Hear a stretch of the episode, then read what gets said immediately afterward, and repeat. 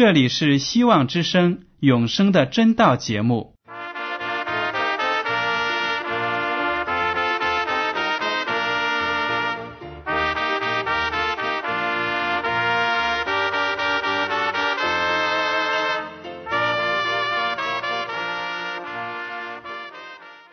亲爱的听众朋友们，你们好，我是艾德，很高兴今天能和你们在永生的真道这个栏目中见面。耶稣说：“听上帝的话语，并且遵守的人是最有福气的。”所以，艾德现在能够通过电波和你们分享上帝的教导，感到十分快乐。我也希望众位弟兄姐妹。还有那些正在寻求真道的朋友们，也能够珍惜这段时光。大家不妨在手边准备好纸和笔，将今天讲到的要点和经文章节做些记录，以便过后自己再亲自查考圣经。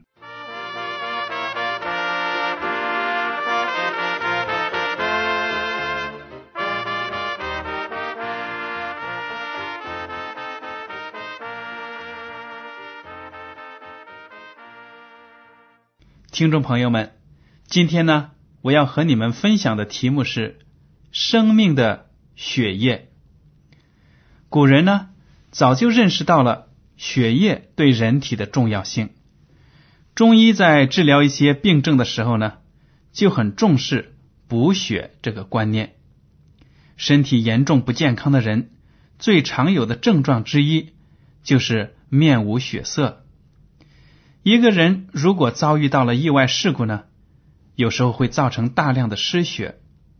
如果这个时候不能够得到及时的补充，那么他就可能因为流血过多而死亡。我们的创造者耶和华上帝这样评论血液。大家打开圣经到旧约部分的立位记第十七章十一节。因为活物的生命是在血中，我把这血赐给你们，可以在坛上为你们的生命赎罪。因血里有生命，所以能赎罪。原来啊，鲜血和生命真的是紧密联系在一起的。耶和华上帝说：“血里面有生命，而且呢。”血可以用来赎罪。在过去呢，我们有时候看到电影中或者在小说中，当两个人或者两个团体结盟的时候，都会举行一个非常郑重的仪式。在结盟仪式上，结盟的双方要当众宰杀一只鸡，有时候呢是一只羊。或者是其他的动物，然后呢，他们把这个鸡血或者动物的血呢，滴入盛有酒的碗中，结盟的双方会同饮一碗酒，这就算是结下了生死之盟。还有要求更高的时候，两个人呢会把自己的手腕割破，把自己手上滴下来的血。滴在酒里，两个人交换，然后喝下去，这就是结盟的仪式，相当的庄严。同时呢，也说明结盟的双方都认识到，这些鲜血呢，代表了他们的生死之交。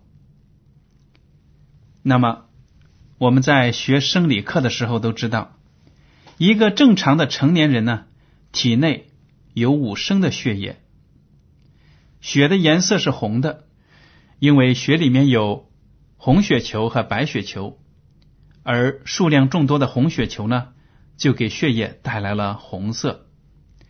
当血液在人体内流动的时候，就会把氧气从肺部运送到身体的各个器官和组织，同时呢，又把二氧化碳呢。从这些身体的组织和器官运回到肺部，排出体外。血液还把促进人体生长的营养成分和荷尔蒙分别从消化系统和分泌系统运送到全身。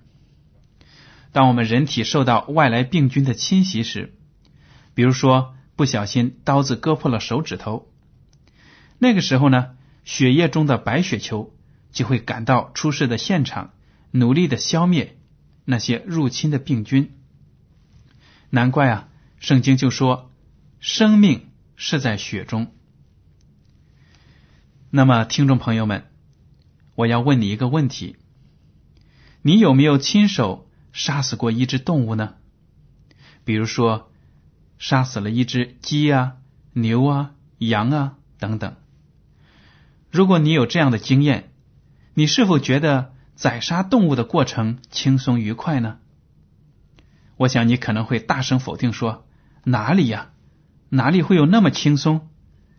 动物知道自己要被屠杀了，就会拼命的嘶叫，还挣扎着要逃脱。杀死一个动物可费劲了，而且。”动物的血呢，可能会溅得满身，那个腥味和鲜红的颜色恐怖极了。我想啊，当我描述宰杀牲畜的场面时，有些听众朋友们已经浑身发抖了。的确，眼睁睁的看着一个动物流血死去，肯定不是什么愉快的事情，更何况要自己亲手杀死这个动物呢？然而。你们知道吗？在古代呢，上帝却要求以色列人和一切信靠他的人宰杀动物来为自己的罪献上赎罪祭。今天呢，我们就来学习一下古人杀羊杀牛献祭的意义和这样做的必要性。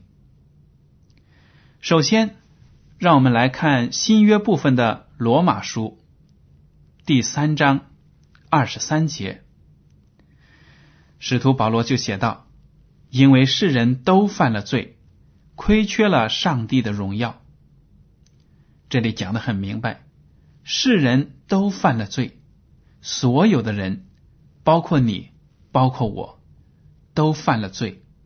犯了什么罪呢？犯了上帝的律法。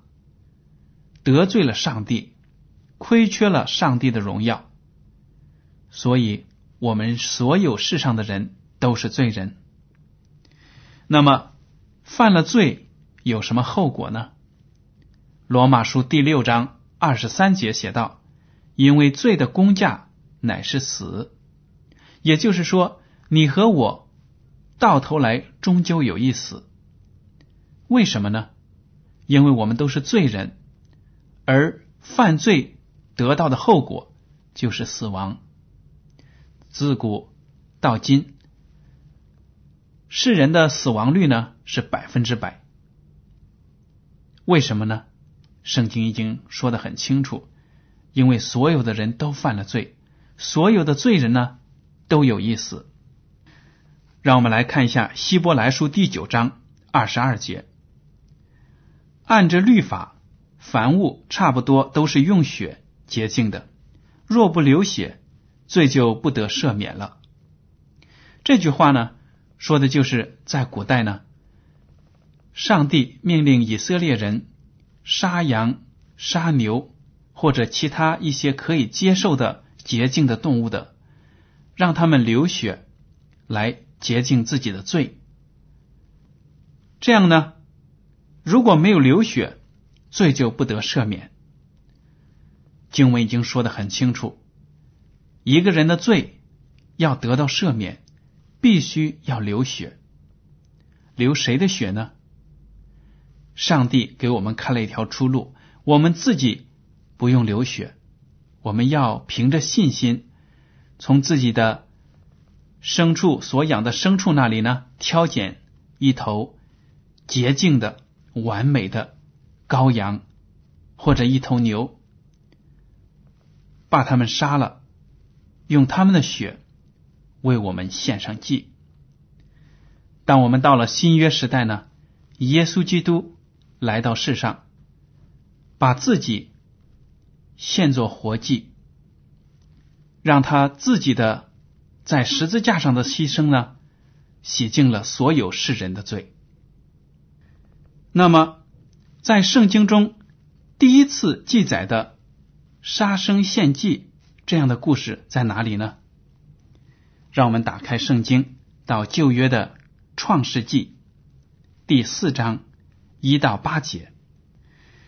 有一日，那人和他妻子夏娃同房，夏娃就怀孕，生了该隐，便说：“耶和华使我得了一个男子。”大家停下，这里说的那人呢，指的就是亚当，人类的始祖。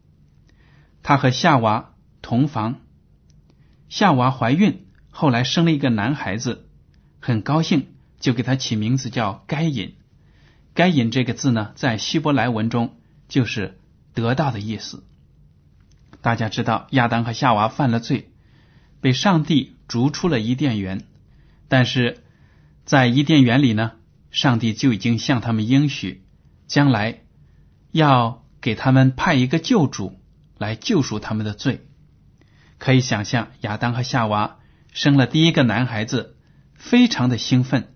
他们觉得，哎呀，也许这个孩子就是应许的弥赛亚救主基督呢。后来呢，经上说，又生了该隐的兄弟亚伯。亚伯是牧羊的，该隐是种地的。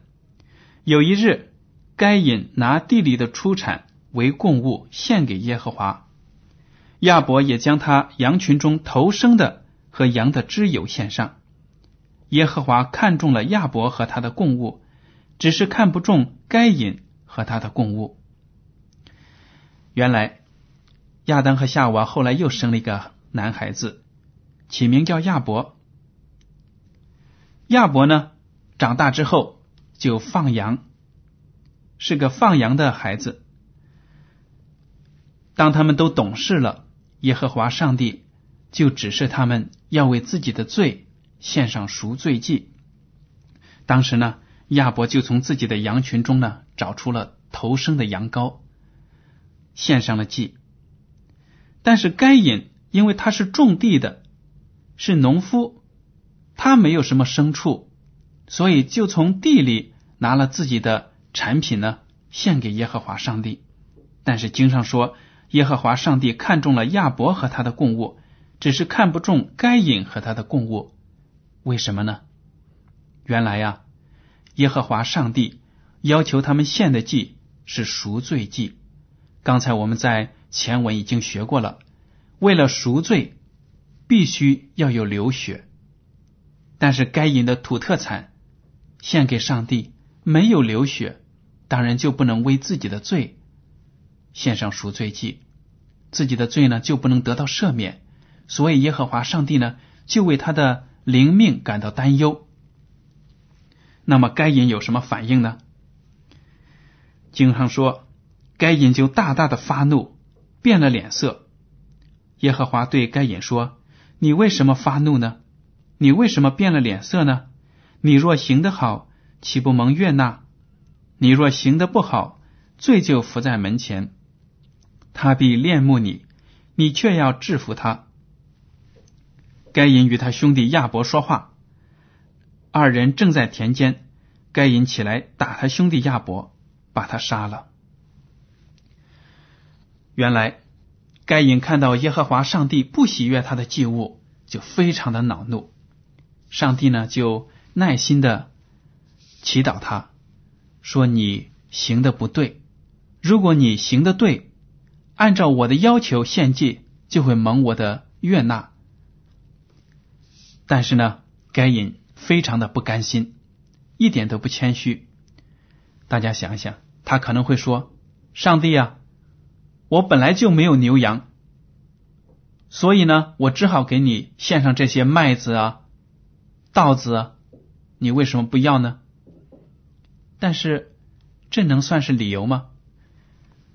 该隐本可以拿着他自己的土产跟他的兄弟亚伯交换，从亚伯那里换回来一头羊羔，为自己的罪献上祭，但是他没有做，他却自高自大，认为自己是有道理的。所以呢，当听了耶和华上帝的教导之后，他还是满心的怒气。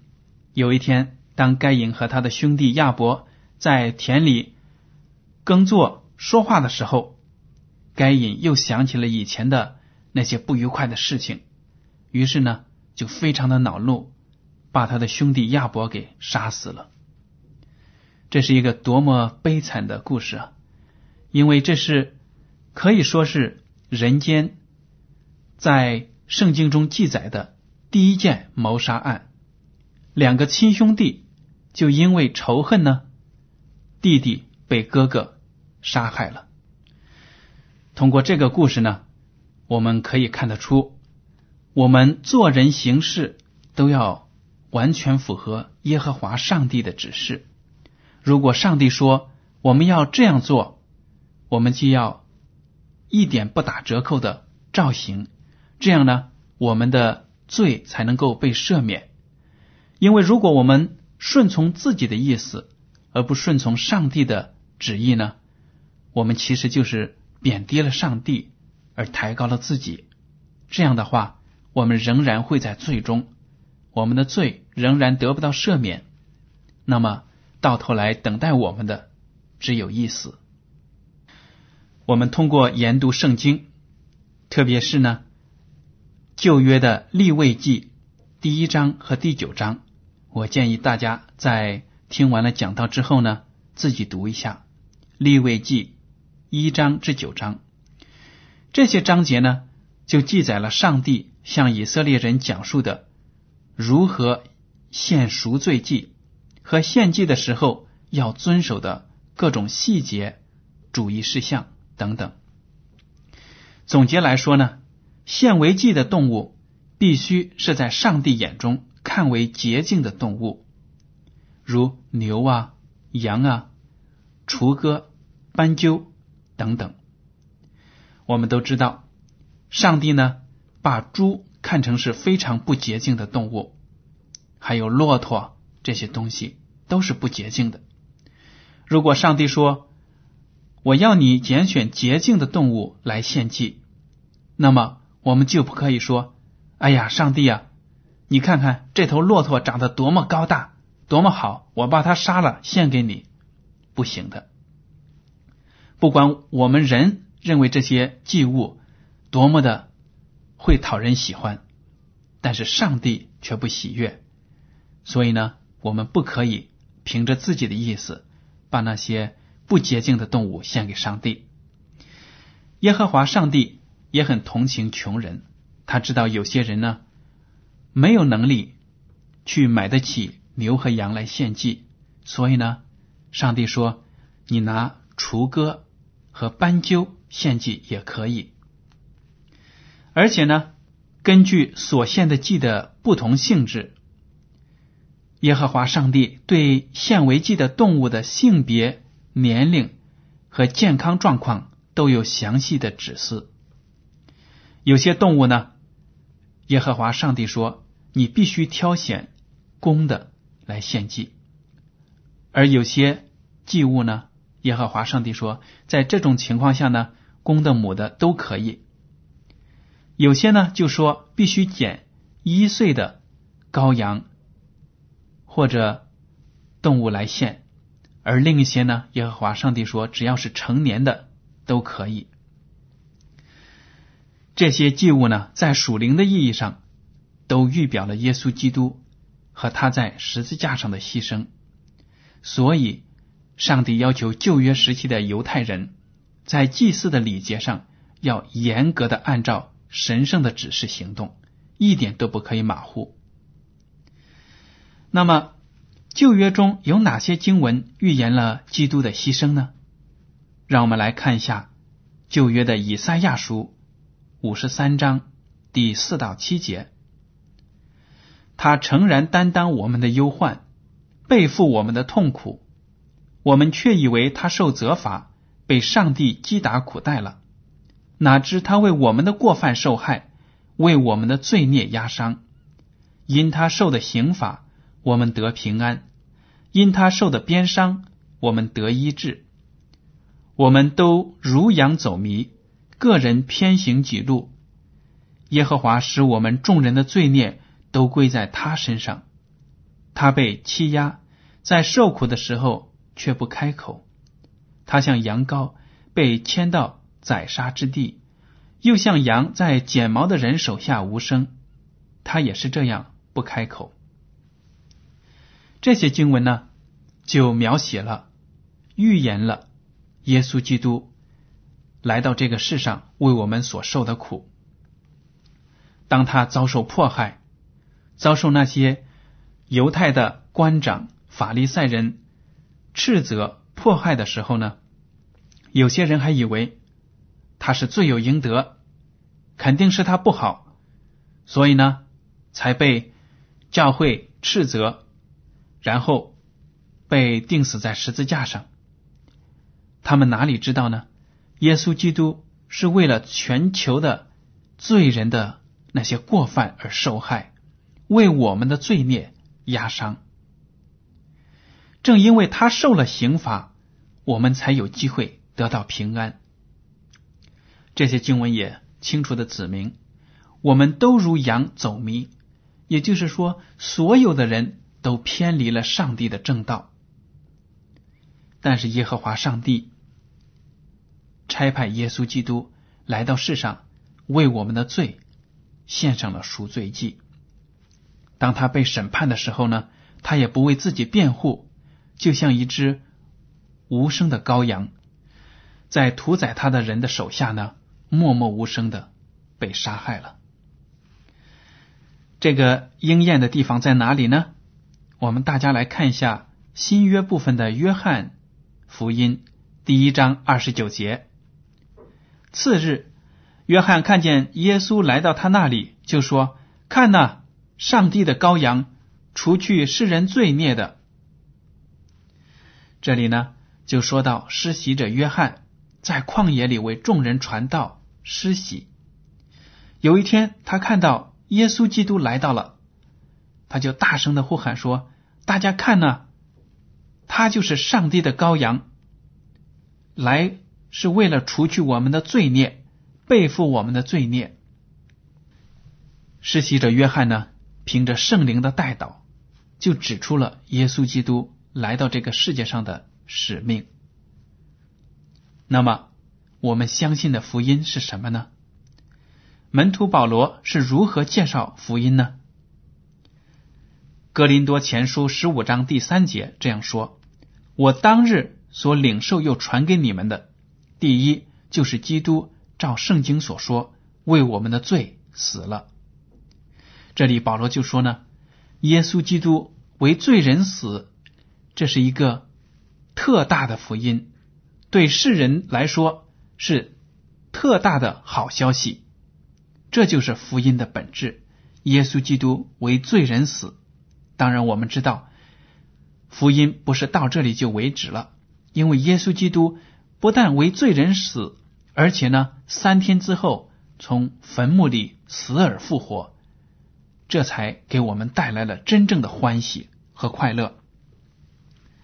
罗马书第三章二十五到二十六节说：“上帝设立耶稣做挽回祭，是凭着耶稣的血，借着人的信。”要显明上帝的意，因为他用忍耐的心宽容人先时所犯的罪，好在今时显明他的意，使人知道他自己为义，也称信耶稣的人为义。这句话呢，把福音就阐明的更清楚。上帝用耶稣基督的宝血洗净所有信靠他的人身上的罪，这样呢？就显明了上帝的意，因为他用忍耐的心宽容人先时所犯的罪，所以呢，我们这些罪人，不管我们在过去的罪恶有多么的深重，只要我们信靠耶稣基督，接受他为我们做出的牺牲，上帝就会重新接纳我们做他的儿女，让我们将来。有永生的盼望，这就是福音的真谛。我们呢，只能是凭着对基督的信心而得救。使徒行传十六章三十一节，他们说：“当信主耶稣，你和你一家都必得救。”这里指的是保罗和他同工呢，在监狱里的时候，对那个狱卒、监狱长讲道的时候说的话：“说你要信耶稣基督，只要你信，只要你的家人信，你们全都可以得救。”约翰福音第一章十二节这样写道：“凡接待他的，就是信他名的人，他就赐他们权柄。”做上帝的儿女，只要我们真心的接待耶稣基督来到我们的生活中，做我们的个人的救主，那么耶稣基督就会赐给我们权柄，让我们成为上帝的儿女。这是一个多么美好的应许！约翰一书第一章第九节这样写道：“我们若认自己的罪。”上帝是信实的，是公义的，必要赦免我们的罪，洗净我们一切的不义。只要罪人认罪、回头、归向上帝，上帝对他的以往的罪行呢，就会既往不咎，不再追究，不再定罪。因为上帝是信实的、公义的，他所说过的话必然会成就。上帝因为我们有信，所以呢会赦免我们的罪。那么，耶稣基督在十字架上所流的宝血呢，就会用来洗净我们一切的过犯。听众朋友们，这就是福音的真谛。这个福音呢，能给每一个听到并且遵守的人带来永生。希望你们在。讲到之后呢，认真的查读圣经，看看上帝为你们、为我们每一个人预备的救恩是多么的丰富，多么的可信呢？好了，今天的永生的真道节目到此就结束了。您如果对今天的讲题有什么想法，或者对这个栏目有什么建议，就请写信给我。我的通讯地址是。香港九龙中央邮政总局信箱七零九八二号，请署名给爱德。爱是热爱的爱，德是品德的德。感谢你们今天的收听，愿上帝保守你们，再见。